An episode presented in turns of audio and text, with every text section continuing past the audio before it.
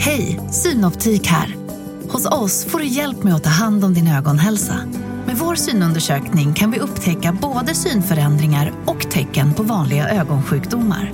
Boka tid på synoptik.se.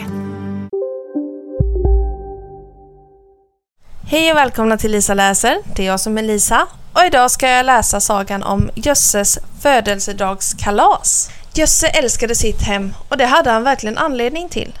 Han hade det hemtrevligaste lilla hus man kunde tänka sig och det var byggt under vildtörnet i utkanten av en äng med vallmo och många andra vackra blommor. Och väl skyddat var det också. När Mikkel Räv kom vandrande dolde det höga ängsgräset Jösses tillflyktsort. När vråken kretsade omkring i luften på jakt efter byte skyddades Jösse av skogen som låg intill ängen.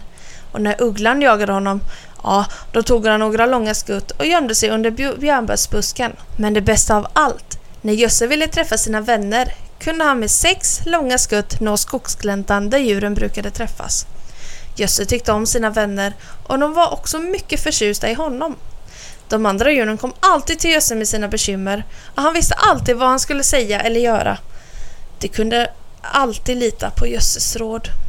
Men ibland skojade Jösse med sina vänner och spelade de som spratt. Så blev det Jösses födelsedag. Tidigt på morgonen sammankallade han fågelorkestern och bad musikanterna att hålla sig beredda, för han tänkte överraska sina vänner med en fest. Jösse ville inte att hans vänner skulle komma med presenter till honom. Därför låtsades han som om det inte var hans födelsedag, utan ordnade så att vännerna skulle komma till honom en och en den dagen. Först i ordningen var en liten kanin. Kaninen skuttade alltså vägen fram för att höra efter vad Jösse ville. När han kom till det stora svampstället fick han höra någon gråta förtvivlat där inne. Det lät som Fröken Mus och han kikade in under en hattsvamp och där satt mycket riktigt lilla Fröken Mus. Stora tårar rullar ner för hennes lilla gråa nos. Nämen, varför gråter du, lilla vän Mus? frågade kaninen vänligt. Jag gråter över min förlust, snyftade musen. Tänk, igår gick min syster Långsvans och jag här tillsammans med svamparna. Men idag fick jag gå här ensam. Långsvans gick före mig i morse och nu har jag letat överallt efter henne. Jag är säker på att ugglan har ätit upp henne. Ja, kanske, kanske inte, sa kaninen. Två ser bättre än en. Låt oss söka efter henne tillsammans. När de hade gått en stund fick de syn på ekorren som satt och grät och grät i sin näsduk. Men varför gråter du, lilla vän ekorre? frågade kaninen vänligt. Jag gråter över min förlust, sniftade ekorren. Igår hoppade min syster Snabbfot och jag omkring i vallnötsträden, men idag fick jag hoppa ensam. Hon gick ut före mig i morse och jag har letat efter henne överallt. Jag är säker på att vråken äter upp henne. Ja, kanske, kanske inte, sa kaninen.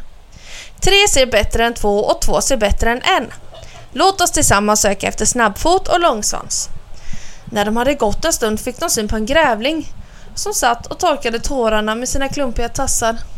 Nämen, varför gråter du, min store vän Grävling? frågade kaninen vänligt. Jag gråter över min förlust, snyftade grävlingen. Igår så mumsade min fru och jag på de gröna kvistarna, men idag fick jag mumsa ensam. Hon gick ut före mig i morse och jag har letat överallt efter henne. Jag är säker på att vargen äter upp henne. Ja, kanske, kanske inte, sa kaninen. Fyra ser bättre än tre, tre ser bättre än två och två ser bättre än en. Låt oss tillsammans söka efter fru Grävling, Snabbfot och Långsvans. När de hade gått en stund mötte de igelkotten som bar på en stor korg med grönsaker. Kaninen fick syn på ett stort knippe morötter och brast helt plötsligt i gråt. De andra djuren stirrade och häpnade på honom. Nämen, varför gråter du, lilla vän kanin? frågade de alla. Jag gråter över min förlust, snyftade kaninen. Igår så grävde min bror Bingo och jag upp morötter i trädgården. Men idag, ja då fick jag gräva ensam. Han gick ut före mig i morse och så glömde jag alldeles bort honom för jag ville skynda mig till Jösse. Och när jag fick syn på de där morötterna kom jag ihåg att Bingo gick ut tidigt i morse. Jag är säker på att Mikael Räv ätit upp honom. Ja, kanske, kanske inte, grymtade igelkotten. Fem ser bättre än fyra, fyra ser bättre än tre, tre ser bättre än två och två ser bättre än en. Låt oss allihop söka efter dem allihop. Men först hälsar vi på hos Jösse ett litet slag. Det är hans födelsedag idag och jag har några fina presenter till honom. Alla djuren torkade sina tårar och igelkotten fortsatte. Kanin, ta den här kålen till Jösse. Och du mus kan samla några fyrväpplingar och till honom. Och ekorre, du kan kila ut på ängen och plocka en vacker födelsedagsbukett till vännen Jösse. Grävling, du får hämta ett vackert salladshuvud i min trädgård. Själv så tänker jag igenom de här morötterna.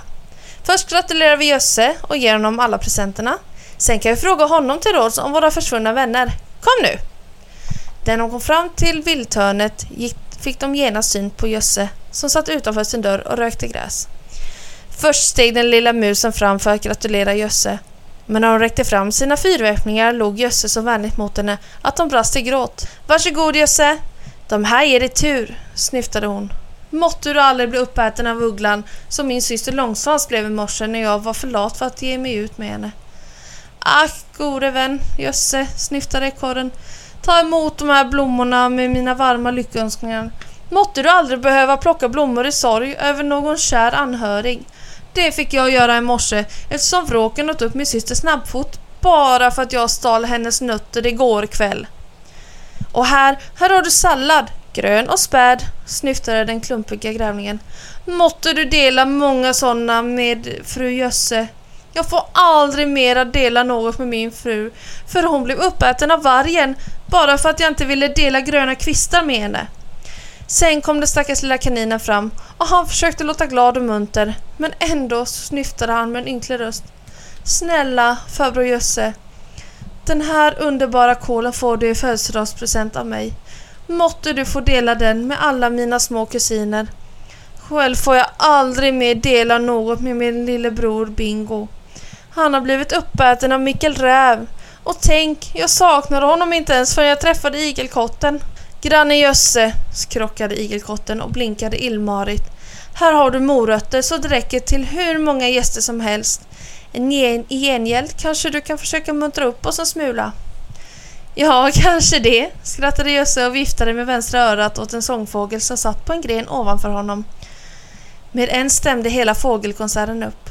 De glada melodierna fyllde hela luften och plötsligt slogs dörren upp till Jösses hus. Och där var en helt underbar syn som mötte de häpna djuren. De såg ett festligt dukat kalasbord. Men det bästa av allt, ja, runt bordet satt några glada gäster. Och kan du gissa vilka? Jo, förutom fru Jösse så satt där fru Grävling, broder Bingo, Långsvans och Snabbfot. Igelkotten och Jösse skakade av skratt åt Jösses skämt.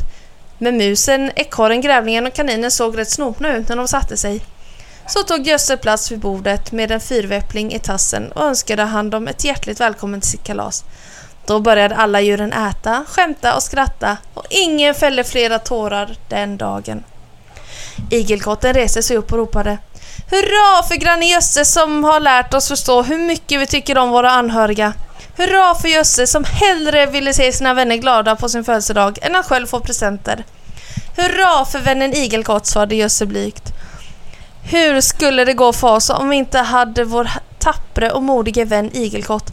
Han skyddar oss mot alla farliga djuren, mot räven, vråken, ugglan och vargen. Hurra för Igelkott och Jösse, ropade alla de andra djuren. Hurra för födelsedagar, pep musen. Hurra för födelsedagskalas, smackade ekorren. Hurra för allting, oss allihop, viskade lillebror Bingo och därmed slutade Jösses glada födelsedagskalas. Och snipp, snapp, snut så var denna lilla saga slut.